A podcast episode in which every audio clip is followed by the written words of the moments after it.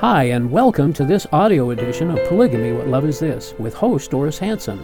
On this program, we discuss polygamy and Mormon fundamentalism from a biblical Christian perspective. We talk about the history of polygamy, its modern day fruit, share stories from people who have escaped polygamy, and talk about current events relating to polygamy. You can learn more about the video edition of this program at whatloveisthis.tv. And now, here's Doris. Welcome to our show tonight. This is Polygamy What Love Is This? And I am your host, Doris Hanson. And with our co host, Earl Erskine, who is with us again tonight. Thanks for having me. Thanks for coming again. We will be discussing polygamy. And we are here on Thursday nights to talk about polygamy, yeah. biblical times, early Mormon times, Joseph Smith's polygamy, contemporary polygamy. We just generally talk about it all. Uh, we want to remind our viewers that this television station may soon be sold, and when the sale becomes final, the present programming will no longer be broadcast from TV20.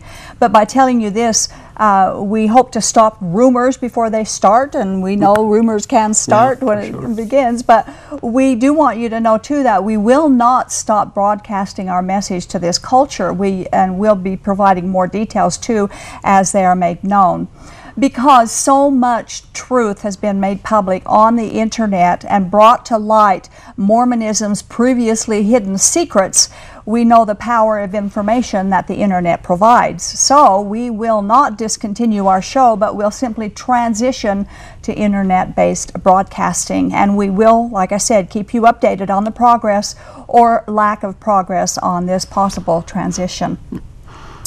Last week, a caller called in mm. during the call time and asked the question when God became a man, when he came to earth in Jesus Christ, why did he come as a male? Of course, all of our answers are found in the Bible, and so we have the answer tonight. I told her we would look into it, and, and so tonight we have the answer. Well, Adam was created first, and he was a male. So his was the responsibility. He was the head or the representative of all the descendants of the human race. When Adam and Eve were in the Garden of Eden, it was Eve who sinned first by disobeying God. But Adam was the one who was held responsible for bringing sin into God's creation, not Eve. And we read from Romans 5:12. Yeah, it says, Wherefore, as by one man sin entered into the world, and death by sin, and so death passed upon all men, for that all have sinned. So it says there, one man, by one mm. man, sin entered in the world, although it was Eve who brought in the right. sin to start with. And this, of course, demonstrates male representation of the human race before God. But it does not represent male superiority over female. God gave humans the responsibility to rule and to subdue his creation, but he did not give a command to humans to rule over and subjugate other humans, male or female. The first man, Adam, sinned. Jesus came to undo what Adam did and then to do what Adam was supposed to have done to begin with. And so Jesus is called the second Adam. He was therefore a male like Adam. We read in 1 Corinthians 15. Yeah, two different verses actually. For as in Adam all die, so in Christ will all be made alive. And thus it is written, the first man Adam became a living being, the last Adam became a life-giving spirit. So Adam would the, be the representative of, of the human race mm-hmm. um, and of all sinners. And Jesus came as the representative, as a second Adam, as a representative of all believers. He became our substitute, dying on the cross to pay for the sins of everyone who will trust in him alone. He did perfectly what Adam failed to do. He resisted the devil's temptation and lived a sinless life. And so his righteous life is then given or credited to us as a gift if we will trust him and him alone for eternal life. If we add anything to it, that then we're not under his representative head. The first Adam was male, so the Redeemer, the second Adam, was also male. One other comment from a viewer of this uh, about this question was that if Jesus had been born a female, he couldn't have taught in the synagogues, in the That's Jewish synagogues. Yeah, and so, uh, and Jesus taught very frequently from the Jewish synagogue, so that would be another reason. But we do hope this answers our viewers' questions. In the beginning, God made male and female as equal beings, and He didn't change His mind. Early Mormonism came along and laid the foundation for inequality and subjugation of women in their religion. This oppression and enslavement is more profound in polygamy, where inequality is their way of life. In a book written by Richard S. Van Wagoner entitled Mormon Polygamy, we read from page 3. Smith's theology of marriage and family, too, may have drawn on ancient Israelite traditions. Like the biblical patriarchs of old, Mormon males empowered with priesthood were entitled to receive divine guidance in family matters. Women, on the other hand, were denied both priesthood and hierarchic position. This Old Testament focus evidently also drew Smith to the idea of biblical polygamy as part of the restitution of all things. Well, there's many things that have that were said in this comment that we're going to talk about Yeah. that is so off off base. First of all, Joseph Smith did not restore all things. It is Jesus who restores everything. Joseph Smith has no part in it. It wasn't Joseph Smith who died on the cross for our sins. He wasn't resurrected, nor did he ascend to heaven. Jesus restores, not Joseph. We read in Acts 3:21. He, Jesus, must remain in heaven until the time comes for God to restore everything, as he promised long ago through his holy prophets. Joseph Smith's not part of it. No. Jesus Christ is. Next, Joseph Smith's teachings on marriage and family found no tradition in ancient Israelite, uh, in ancient Israel, as that statement said. The Israelites did not believe in the pre-existent. They did not believe in eternal families or eternal marriage. Nor was it theologically correct to practice polygamy. Now, polygamy was a cultural thing, but it was not a God thing. And we all know that culture can very often be very wrong. Now, regarding what Joseph Smith evidently believed concerning the priesthood, it certainly wasn't taken from ancient Israel, where only the sons of Aaron could be priests. The priesthood belonged exclusively and forever to the family of Aaron. Those who served in the priesthood or in the temple were required to be Levites. Absolutely no one else could serve there. Only those from the line of Aaron could be priests, and there was always only one high priest at a time, and he served until he died. Then another one became the only high priest who served until his death, and so on it went. In the quote that we read, it said that in biblical times, women were denied both priesthood and hierarchic position. Now, this statement is dreadfully misleading. First of all, it wasn't just women who didn't have the priesthood. The fact is, every single male and every single female who wasn't from the family of Aaron was denied the priesthood. And as for the comment that women in biblical times were denied hierarchic position and only the patriarchs received divine guidance in fact in family matters, there are several Old Testament examples of God speaking to and directly guiding women. Let's look at a few places where women received personal guidance from God. First of all, God spoke directly to Eve in the Garden of Eden. And God spoke directly to Rebekah, Isaac's wife. By the way, Isaac only had one wife, and that was Rebekah. And this is Genesis 25. Yeah, this is Rebekah. the babies jostled each other within her, and she said, Why is this happening to me?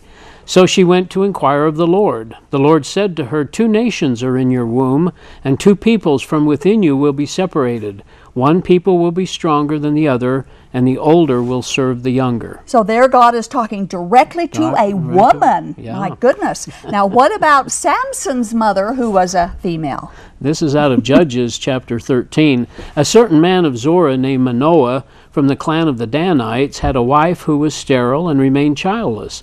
The angel of the Lord appeared to her and said, You are sterile and childless, but you are going to conceive and have a son.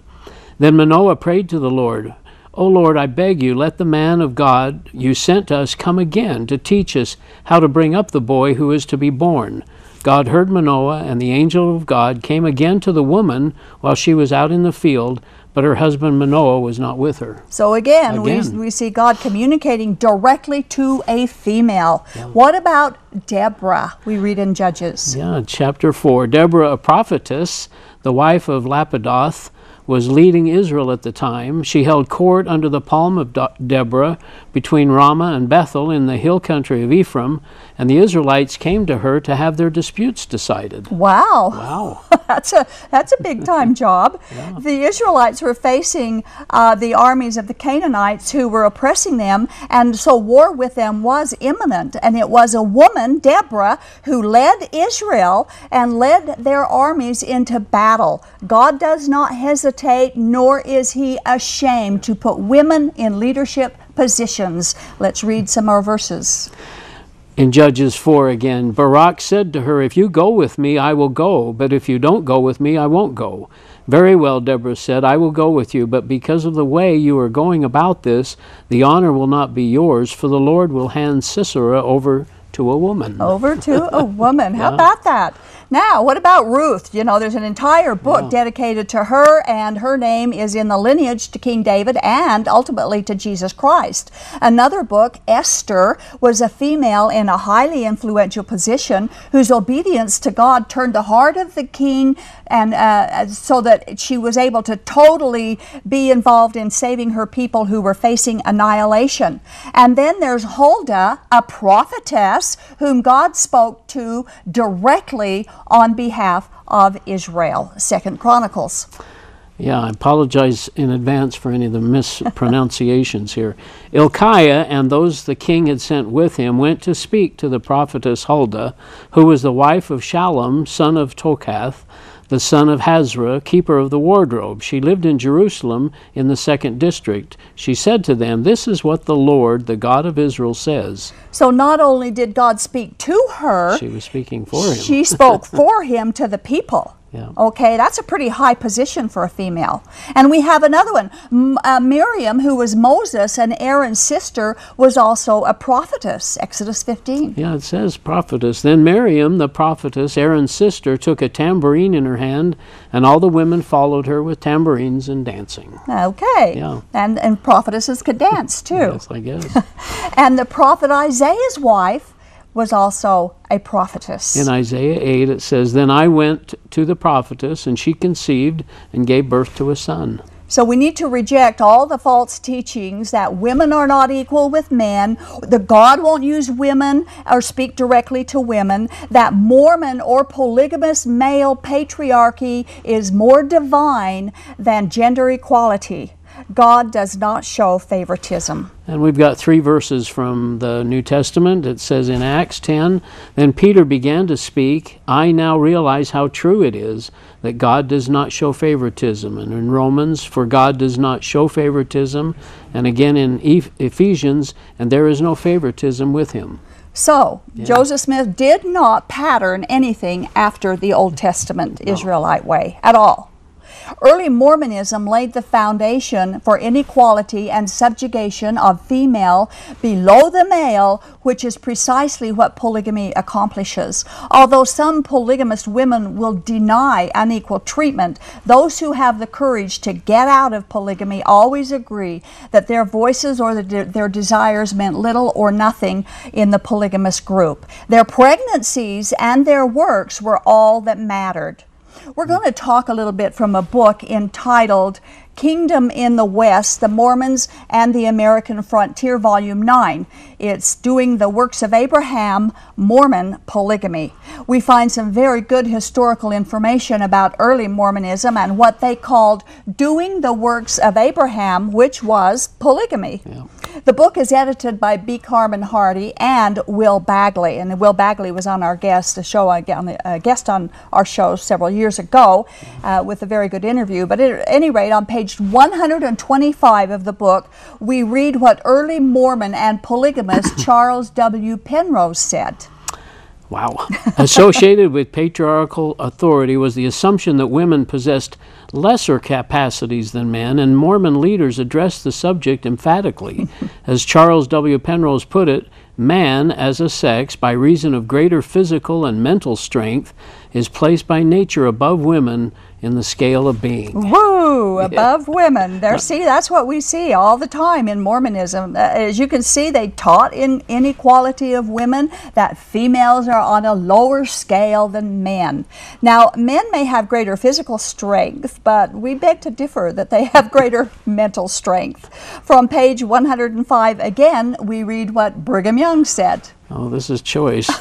Women will be, be, will be more easily saved than men. They have not sense enough to go far wrong. Men have more knowledge and more power, therefore, they can go more quickly and more certainly to hell. In no case should wives aspire to inspiration or authority equal to that of husbands and male leaders of the church.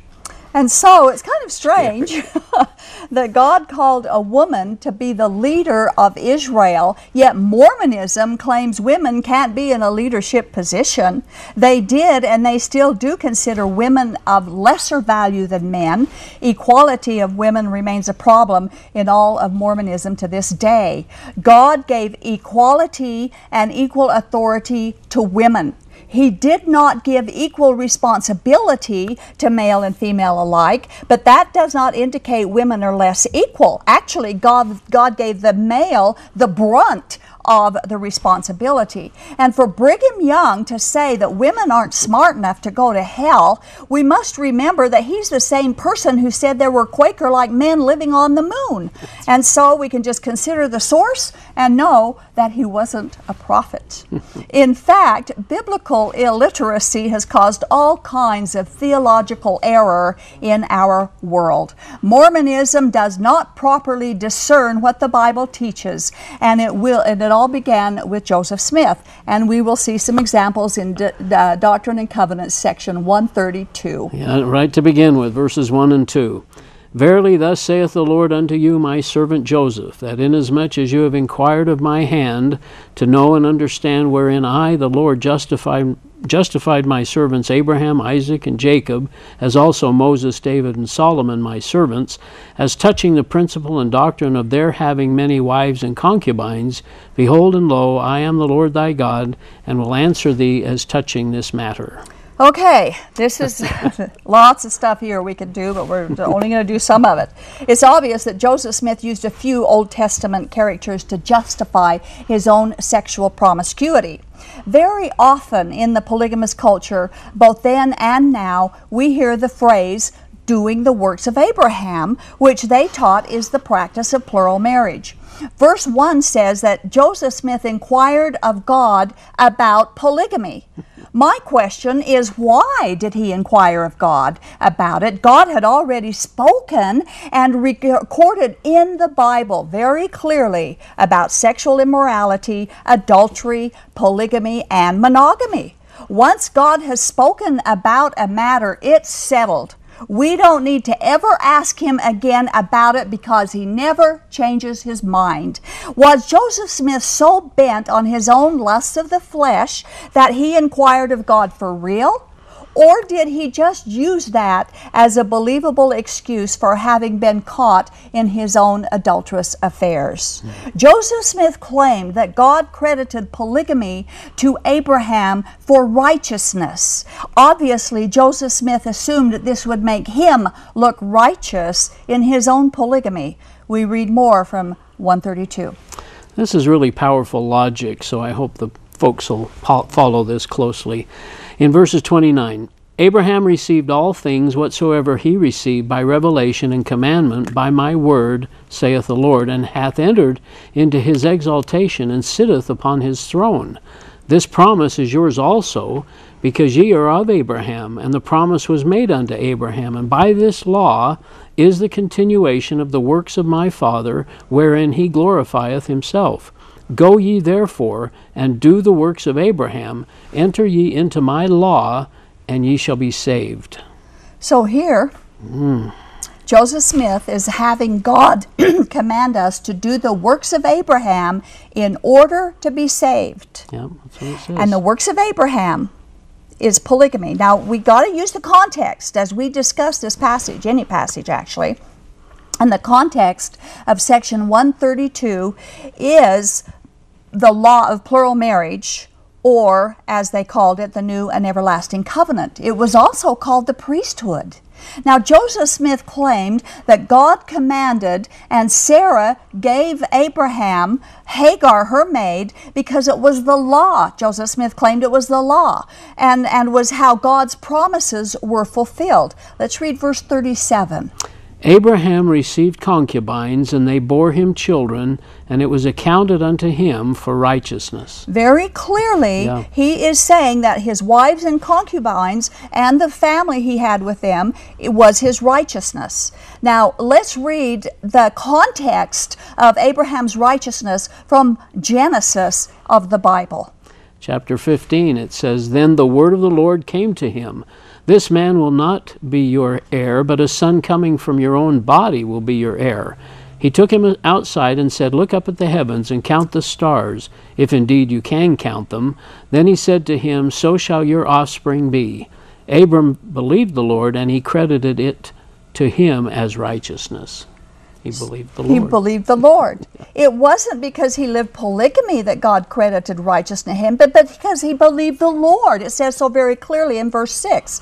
God credited Ab- righteousness to Abraham because he believed God, not because Abraham took Hagar in their faithless scheme to have a child. Joseph Smith lied about Hagar, and even in his own version of the Bible, Joseph Smith did not record that God commanded Abraham to take Hagar. Read it for yourself in Genesis chapter 16. Rob Bowman wrote an excellent article about this on uh, irr.org. We quote his response to Joseph Smith's claims about Abraham's righteousness. He said, God declared Abram righteous because of his faith that God would bless him with posterity. Abram's act of taking Hagar was not an act of righteousness, but an act of moral weakness, showing that he needed righteousness as a gift of God's grace. And so it was just the opposite. What Joseph Smith was claiming was in reality just the opposite of what the Bible teaches. Doing the works of Abraham is not plural marriage, but it's Abraham's belief and trust in God, his faith in God's promises and God's gift of righteousness to Abraham as a result of his faith. Plural marriage has nothing to do with it. Now, we want to read another comment made by Brigham Young. Why do we believe in and practice polygamy? Because the Lord introduced it to his servants in a revelation given to Joseph Smith, and the Lord's servants have always practiced it. And is that religion popular in heaven? It is the only popular religion there, for this is the religion of Abraham. And unless we do the works of Abraham, we are not Abraham's seed and heirs according to promise. So again, we can see there that the works of Abraham is living polygamy. Brigham Young brought that forward as well. We heard it all the time in the polygamy group. Brigham Young's heaven is not the biblical heaven. There are no marriages in heaven. Jesus said so.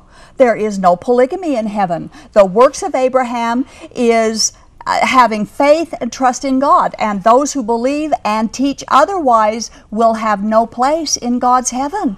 The Bible clearly says we're saved by grace through faith and not by works. Now, we have a quote uh, from an early Mormon. His name is Orson Spencer, um, and he wrote about patriarchal order, which, of course, is the plurality of wives. In 1853, he wrote this. The Almighty actually visited this husband of two wives and went into a discussion of his family and domestic concerns. What did he say about his family matters? Did he say, Abraham, beware of a carnal mind? Beware of the lust for women? No, sir, I repeat it, no, sir. He said no such thing. He virtually said this to Abraham. I don't know where he gets this, right? Oh, I don't know either. Abraham, I find no fault with your taking two wives, but on the other hand, I bless you for it, and I bless you for doing it, and I bless them in becoming your wives. I bless you and your wife Sarah with the strength and joy of your youth. You shall have a son. You shall not only have a son, but you shall have even nations of sons and daughters. Your wife Hagar also shall be greatly blessed among women, for what she has done what she has done kingdom pot- potentates, and even nations shall be among her offspring. And Sarah, seeing she had faith, to Hagar to you to give Hagar to you to wife, shall herself even yet have a son, notwithstanding her age. And your posterity shall be as the dust of the earth for number and multitude, and as the sands upon the seashore. Now, like you said, we don't know where he got this from. It's all nonsense, yeah. really. There, there's no scriptural writings to indicate this conversation took place between God and Abraham. It's not in Joseph Smith's translation. It's not in the Bible. It's just pure dribble. And God never praised Abraham for taking Hagar to wife or to bed. Early Mormon teachers taught that the promise of Abraham was the covenant of eternal life through good works, which included polygamy. And this is not true. And we're going to let Romans chapter 4 explain the truth of faith and works of Abraham. Now, this is powerful. What then shall we say that Abraham, our forefather, discovered in this matter? If in fact Abraham was justified by works, he had something to boast about, but not before God. What does the Scripture say? Abraham believed God, and it was credited to him as righteousness. Now, when a man works, his wages are not credited to him as a gift, but as an obligation. However, to the man who does not work, but trusts God who justifies the wicked, his faith is credited as righteousness. Very good. Yeah, that was important to it, me when I came out of the it, church. uh, very important. Eternal life comes only to those whom God justifies from their sins. This verse clearly tells us that it does not come from works, that Abraham's faith was his righteousness. Romans 11 also confirms this. Yeah, and if by grace, then it is no longer by works. If it were grace, would no longer be grace. So it can't be both. It's never both works and grace. If it's works, then you have to be 100% perfect from the day you're born to the day you die. But that's why we need grace. Yeah, it's not works and grace. The works of Abraham was believing God so that through grace, God gave him his gift of righteousness and eternal life. And that is precisely the same way God gives eternal life to everyone who gets it. Romans 4 6 through 8. Again, this is so good. David says the same thing when he speaks of the blessedness of, of the man to whom God credits righteousness apart from works. Blessed are they whose transgressions are forgiven, whose sins are covered. Blessed is the man whose sin the Lord will never count against him. That's wow. being blessed, isn't it? Yeah. When God justifies us, it means that He will never count our sins against us. There's only one way that that can happen to any one of us, and that's by grace through faith and not by works. Polygamists, you don't have to do this. You can leave polygamy. You don't have to do this. It's not required by God. We have more from Romans chapter 4. It was not through law that Abraham and his offspring received the promise that he would be heir of the world, but through the righteousness that comes by faith. For if those who live by faith are heirs, faith has no value, and the promise is worthless. Promise is worthless yeah. if it's not by faith. Yeah.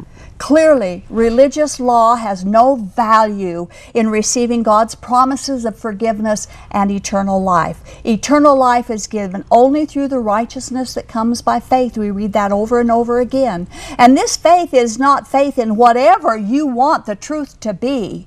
The, the object of our faith is just as important as faith itself. And that object must be the biblical Jesus and his gospel, and nothing and no one else. Polygamy and Joseph Smith and Mormonism are all excluded. Now, the next verse kind of sums it all up pretty it well. It sure does. Again from Romans 4 Therefore, the promise comes by faith, so that it may be by grace and may be guaranteed to all Abraham's offspring, not only to those who are of the law, but also to those who are of the faith of Abraham. He is the father of us all. So the promise is by faith, faith in the true God and His biblical testimony.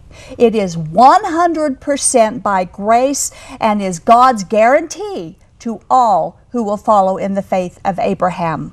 It's all of Jesus. faith in Him alone, and only those who believe God and His Word are saved by God's grace. Now, we had something that we wanted to share. I don't think we have time Yeah. to do this. We were going to compare uh, the works of Abraham with the works of Joseph Smith, uh, but we are at a time right now to take our mid show break. And if we have time later in the show, we'll share it. Otherwise, we'll, we'll bring it it on in another another show. Yeah. But at any rate, we want you to know that the comparison that we want to share with you is actually devastating to Joseph Smith anyway. Yeah. But anyway, uh, we will open up our telephones right now. Our phone number is 801 973 8820. 973 TV20. We'd love to hear from you. If you have comments or questions, give us a call. And while we're waiting for the phone calls to come in, we do have our message to share with you. You are watching Polygamy What Love Is This? broadcasting live from Salt Lake City, Utah. This program is the broadcast outreach of A Shield and Refuge Ministry. Shield and Refuge is a point of first contact for Mormon fundamentalists who question the doctrines of the religion or who are actively seeking for an opportunity to escape the polygamist lifestyle.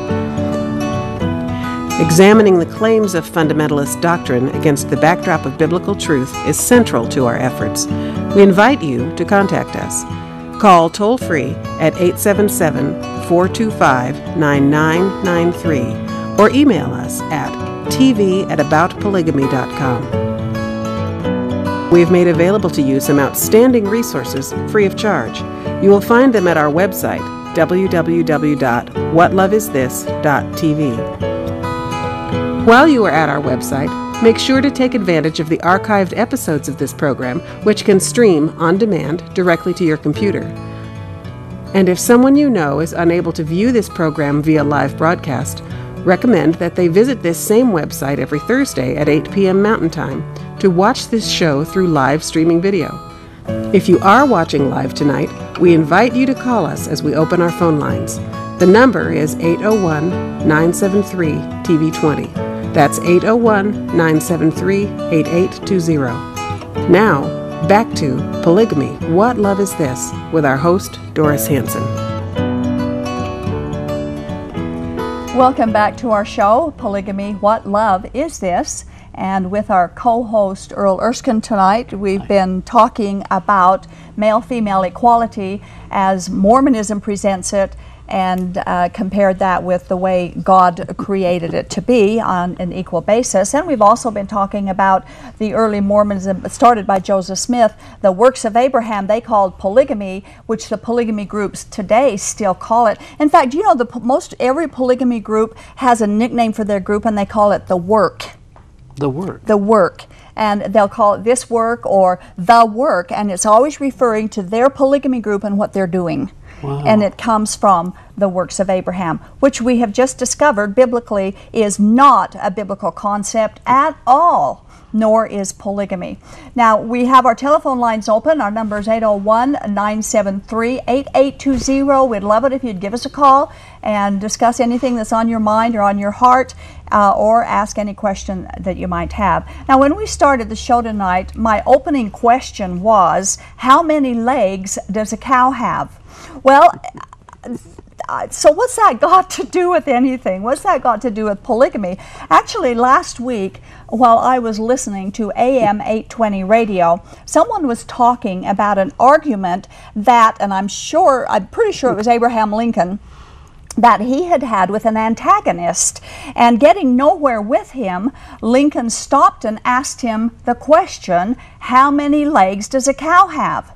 Well, the man said four legs. Uh, Lincoln said, If we say the cow's tail is a leg, then how many legs does the cow have?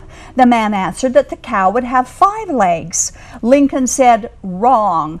The cow still has four legs. Just because we say, say that the tail is a leg doesn't mean that the tail is a leg. No matter what we call it, it's still a tail. And I thought, what an appropriate analogy for this culture. They redefine biblical words and they, they put the wrong definition and the wrong interpretation on things and their concept. They, would, they have radically changed terminology just as sure as the man called the cow's tail a leg. They can call something anything they want, but that doesn't make it true teaching that polygamy is God's command and is necessary for eternal life doesn't make it true. You can call it what you want, but it's still a tale. Teaching that there are three heavens doesn't make it true. The Bible says there's only one heaven. Teaching religious works for eternal life or works plus grace doesn't make it true when the Bible places a curse on works. The cow's tail is not a leg, no matter what you call it. So I thought I would share That that, and let's let's not get mixed up. Let's go straight to the source and find out what God calls it, and then you'll be closer to the truth. Well, our phone lines are lit up, but we don't have any coming through yet. So uh, let's let's read this first email Okay. and um, and see what happens with that. Hi, Doris. Can you please tell the viewers when Joseph was sealed to Emma? I think most Mormons think she was first, but if I'm not mistaken, she was one of the last. If sealing is so important, why would he have waited so long? We so appreciate you. May the Spirit of truth continue to bless and guide your ministry. Well, I thought that was an important question. that is a good question. I think a lot of people are shocked when they find out the truth about this. The early Mormon church leaders and all of the polygamists today understand that Doctrine and Covenants 132 is God's command for plural marriage. It was not and is not just eternal marriage. 132 is polygamy. Polygamy was expected. It was a command. They taught that it was necessary for exaltation, plain and simple. In fact, Brigham Young even said, live polygamy or be damned. Now, the odd thing is that Emma, being Joseph Smith's first wife, you would think that he would have had her sealed to him first. But she wasn't sealed first or second or even the 10th. She wasn't even the 20th sealed to him. In fact, Emma and Joseph were not sealed until May 28, 1843. By then, Joseph Smith had already been sealed to over two dozen women. And to make it all even worse, Emma was required to accept her husband's plural marriage before she could receive her eternal sealing to him. Sounds like blackmail, doesn't it? It does. My Some goodness. prophet, some prophet of God, that is. Well, and he kept it hidden from her for so long as well. Yeah, lied to her about it, Yeah. to, to, to her and the church. And then, and then told her eventually that she would be damned or destroyed if she didn't accept it. That God would She- destroy her if she didn't. Yeah, he really pulled tricks on her with that. It's terrible. Well, we have a call come through here. Um, on line two, we have Hal calling from Ogden. Hello? Hello. Hello? You're you're on the air, Hal, but you need to turn your volume down on your television. You're, you're all the air how the Hal? volume Oh, just a minute, I'll do that. Hello? Hello. Turn. Turn your volume down, Hal, or we'll have to take another call. I have it off. Okay, we getting some feedback there. So anyway, what's your Okay, I question? turned it off. Okay, good. What's your question? My question, dear heart, beautiful lady, is why do the Mormons not believe in the Trinity of God? You know, every every false Christian religious group denies the Trinity. They'll do, they'll deny the divinity of Jesus and the Trinity of God. Um, and, and the only thing I can say is just one of those doctrines that they can't can't accept because they don't understand it. And Oh, I know they're so hard to get through to. I'm a Christian. uh huh, I'm a Christian. good. And I live in a, in a retirement home that's filled with Mormons who uh, show me lots of love, but they they seem to be boasting about how how well they do with everything, and that's they they won't they won't admit that they're sinners. No, we we don't like to do that as Mormons. That we, do you we do, th- we're you- not perfect, is what we say, but we're we never call ourselves sinners per, per se. It's, it's that kind of- right? Yeah, it's kind of interesting. But Oh, and and by the way, Bishop Earl, I love you too and your program. Thank you, Hal. Appreciate it. As far as the Trinity, one thing that was really compelling to me as I came out of the church was I began to believe more and more that Joseph Smith believed in, at least uh, I believed, a Christian God concept or the Trinity well after 1820, even into the 1830s.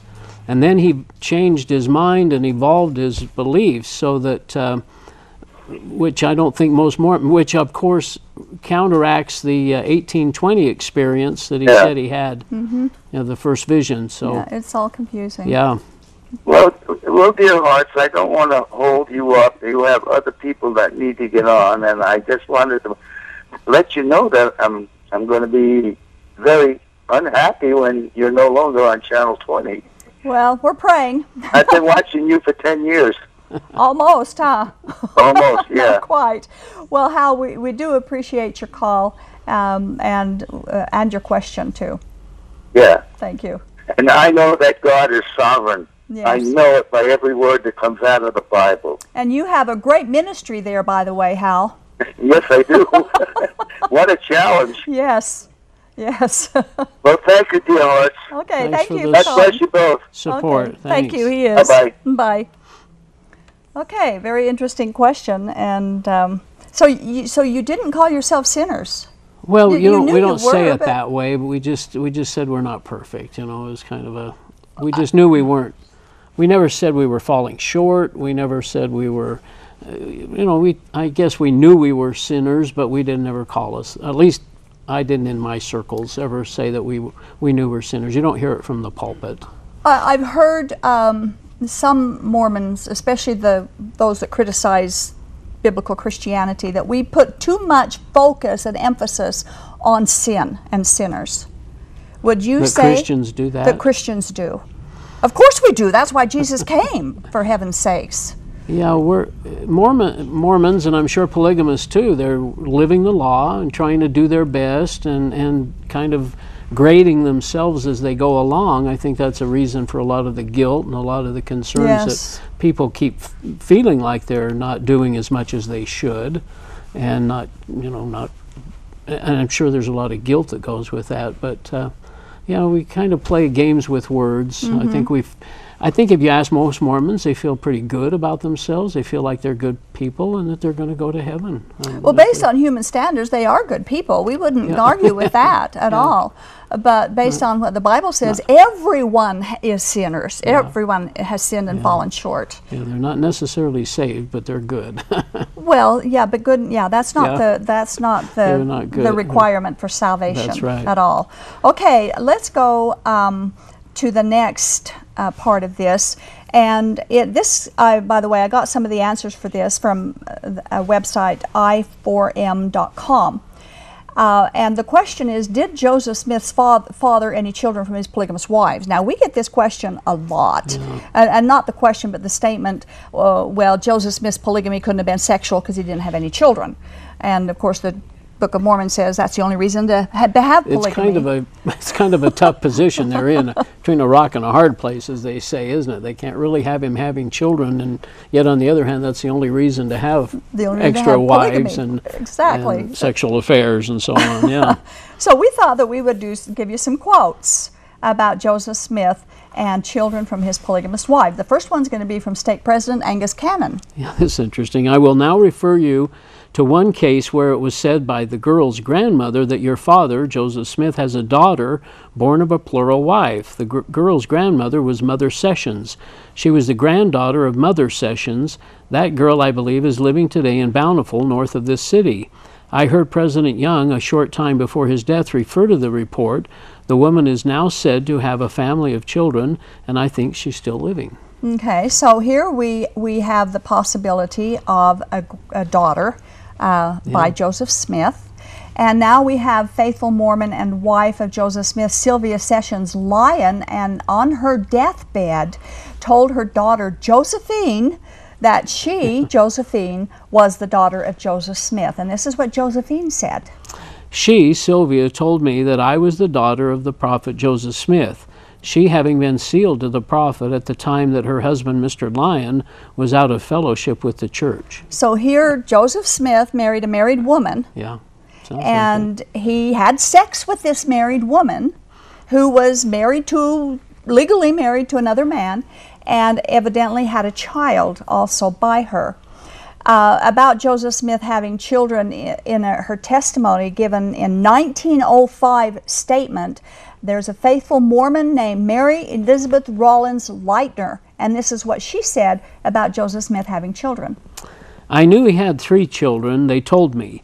I think two of them are living today, but they are not known as his children as they go by other names. Though the matter is highly speculative, these three mentioned children may be Josephine L. Fisher, Zebulon Jacobs, and Mary Lightner's own son, George Algernon.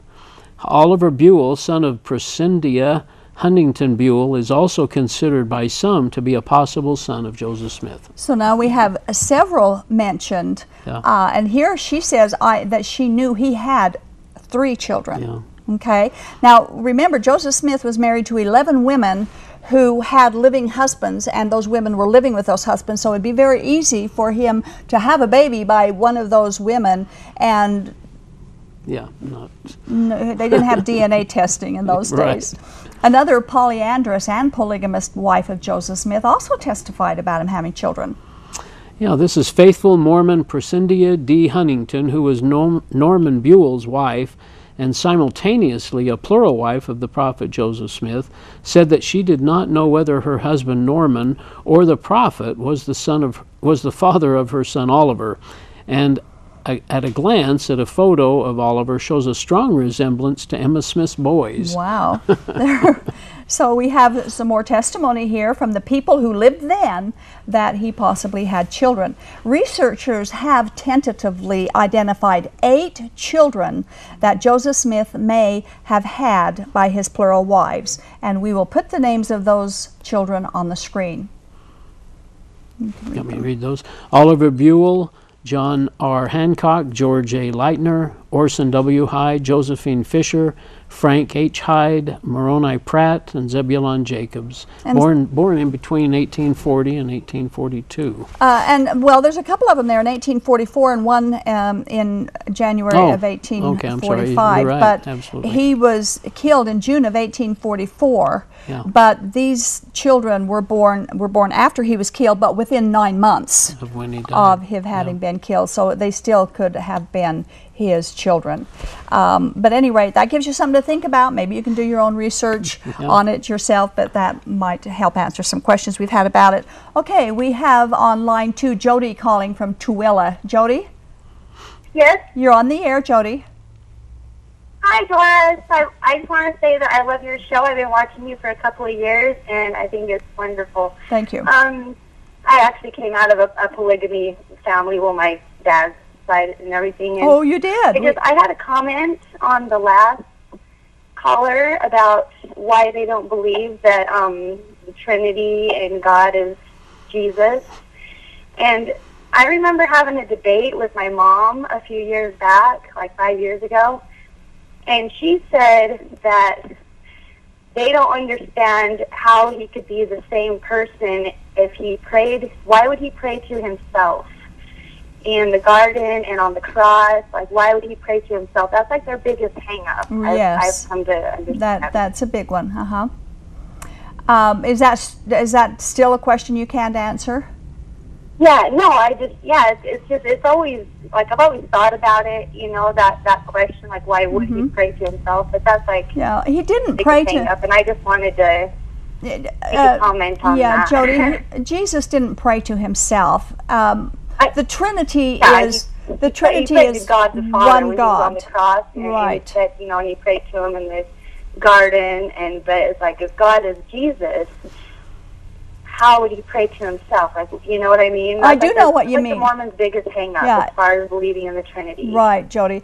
Uh, and he didn't pray to himself. Uh, there, there's one God, one God, and in the one God there are three persons, each one equally God. So Jesus was praying to God the Father. He himself was equal with God the Father, but he was wasn't praying to himself. He was praying to God the Father. yeah, but yeah, but yeah, okay. That that that part just kind of always confused me. But you know, I mean, I I accept it. You know, I've been a follower of Jesus Christ for about eight years now. Mm, good. Oh, you know, Jody, if you came from a polygamy group, I'd love to talk to you. Would you leave the operator your phone number and I'd love to call you and talk with you? Yeah, for sure. Okay, don't hang up when we say goodbye and let the operator pick up the phone and just leave her your number. Okay, yeah, that'd be great. Okay, thank you for calling. Appreciate it. Thank you. Uh huh. That is one of the toughest concepts, especially for probably polygamists and Mormons coming into Christianity, is the the Trinity. And um, you know, it, it's just interesting that um, when when you start considering who God is, and that God in the flesh is Jesus Christ, I, th- I think it helps. Um, helps you to understand that He is just God in the flesh, and and uh, that Jesus Christ is God, the Holy Spirit is God, and there's Yeah, God it says the it, the the deity yeah, was uh, dwelt in Jesus in bodily form. Yeah. So Jesus be well, God became flesh in Jesus. and Paul said, "Great is the mystery of godliness." So it's Mm-hmm. Yeah. not for our finite minds to fully comprehend. Well, and how can we how can we claim to fully understand God anyway? That's rather arrogant to say I have to understand God or I won't believe him yeah, that's true. because he's Good our point. creator. He created us. How can we how can we know his mind?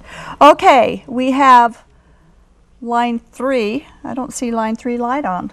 No, it's not on. Okay, so line 3 Larry from Salt Lake. I don't know what happened to him, but he's he isn't there at any rate.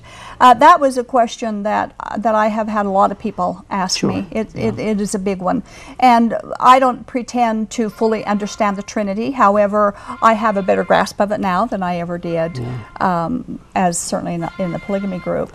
Well, the one thing that too is, first of all, that the fact that God is is so awesome and so all powerful and almighty and um, is really is over everything. Uh-huh. And we don't in Mormonism, and I don't know about polygamy. We don't appreciate that vastness of God, How big He is how big He is. is, and how how wonderful He is, because we've placed Him in uh, a man's body. Mm-hmm. As, as merely a man. Yeah, uh, like we've changed the corruptible, uh, changed the incorruptible God into a cor- image of corruptible man, Mm-hmm. and so we we kind of it answers the questions easily in Mormonism, at least maybe polygamy, about this God and being a man and was once a man, but it isn't the God of the Bible. Right, it's not. And it's hard, it's challenging to comprehend, but when you start trusting in that, it, it's so joyful. Well, and the more that you get in the Bible and read it and compare verses with verses and things that he, who he is and what he's done, then it's and he really is somebody to worship Oh, absolutely. when he's that grand. right. And, And we, we don't worship men, and God's not a No. Man. We worship God. That's right. Okay, very quickly, it looks like we have Larry uh, back on the line. Uh, Larry, Oh, uh-huh. yeah, you're on the air. You only have a short time, so what is okay. your question? Make it quick. Okay, what's your question?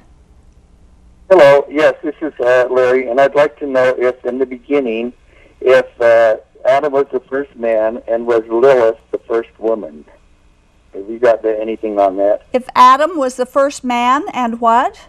Lilith. Lilith No. was the first woman. No, Eve was the first woman, not Lilith. Lilith's not in the Bible. Because that's been brought out through people that have searched. Uh, Well, they're we're, they're reading books that's not, uh, that's extra biblical books that have actually no um, no proof text, no proof manuscripts or anything to. Uh, oh, because he said he, he created man and woman, and that was Lilith, and then Lilith was taken out. Then he took a rib and made made Eve. But you don't know anything on that. One. n- well, that isn't true. But the Bible says he made Adam and then he made Eve from Adam, and then from there Adam and See, Eve first he just children. said he made man and woman. Then later he took a rib from Adam and made. That's not what the Bible. You can read Genesis chapters one and two, and you can you can read the story of creation there. And Lilith is not part of it. Lilith doesn't come in. Okay. No. And then I was wondering, since you don't believe in church much, where do you guys go on Sunday? Well, we do believe in church. We just don't believe in the one true, true church of this culture. Oh, uh, we, you know, I mean any church. What go, church we go? to Christian churches uh, that believe Okay, in Jesus and the cross. I kind of main wanted to know where he went since he was a Mormon. I go to various churches I, i- here in the valley. I've been to a number of them, K2 and uh, Campus and Okay. Center Point, um, Capitol, and uh, s- several. I'm always looking for people who were former Mormons so I can interview them. So I'm always Okay. looking. So you kind of just go to whatever, and your family goes with you, and and you enjoy whatever Okay. church you go to. yes. We need to go. Yeah. Thank you, Larry, for calling. We all right, appreciate thank it. you Hope very we much. answered your question. Bye.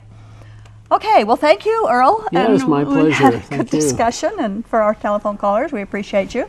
Uh, does does your religion, when you go to church, make you feel unworthy? Does it pressure you to make better performance and perfection according to the guidelines and their ordinances?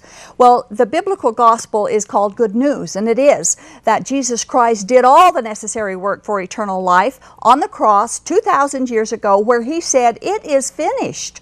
Only Jesus reached human perfection. Embracing Mormon doctrine produces a deep sense of guilt, entrapment, misplaced obligation, and fear. In fact, God commands us to completely give up on trying to be worthy, but instead to accept His gift of righteousness, which He gives to all who will trust in one, 0% our performance and 100% His grace.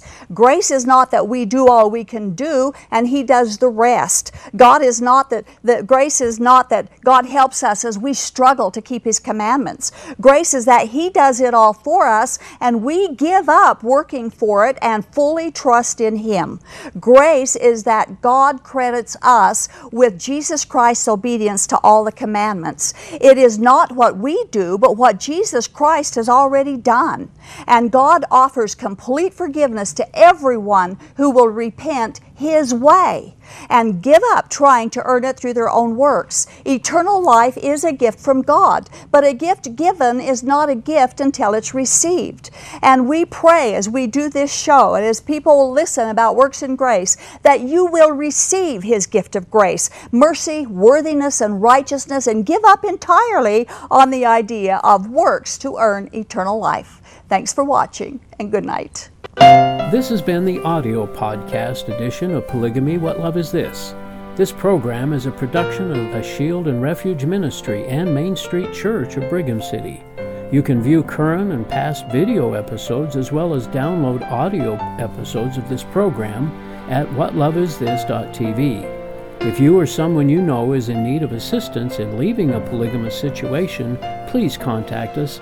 We are here to help. All of our contact information can be found at shieldandrefuge.org or call us at 877 425 9993. If you have any questions or comments about this or any of our other programs, we'd love to hear from you. Write us at email at whatloveisthis.tv. Thanks for listening, and we hope you'll join us again.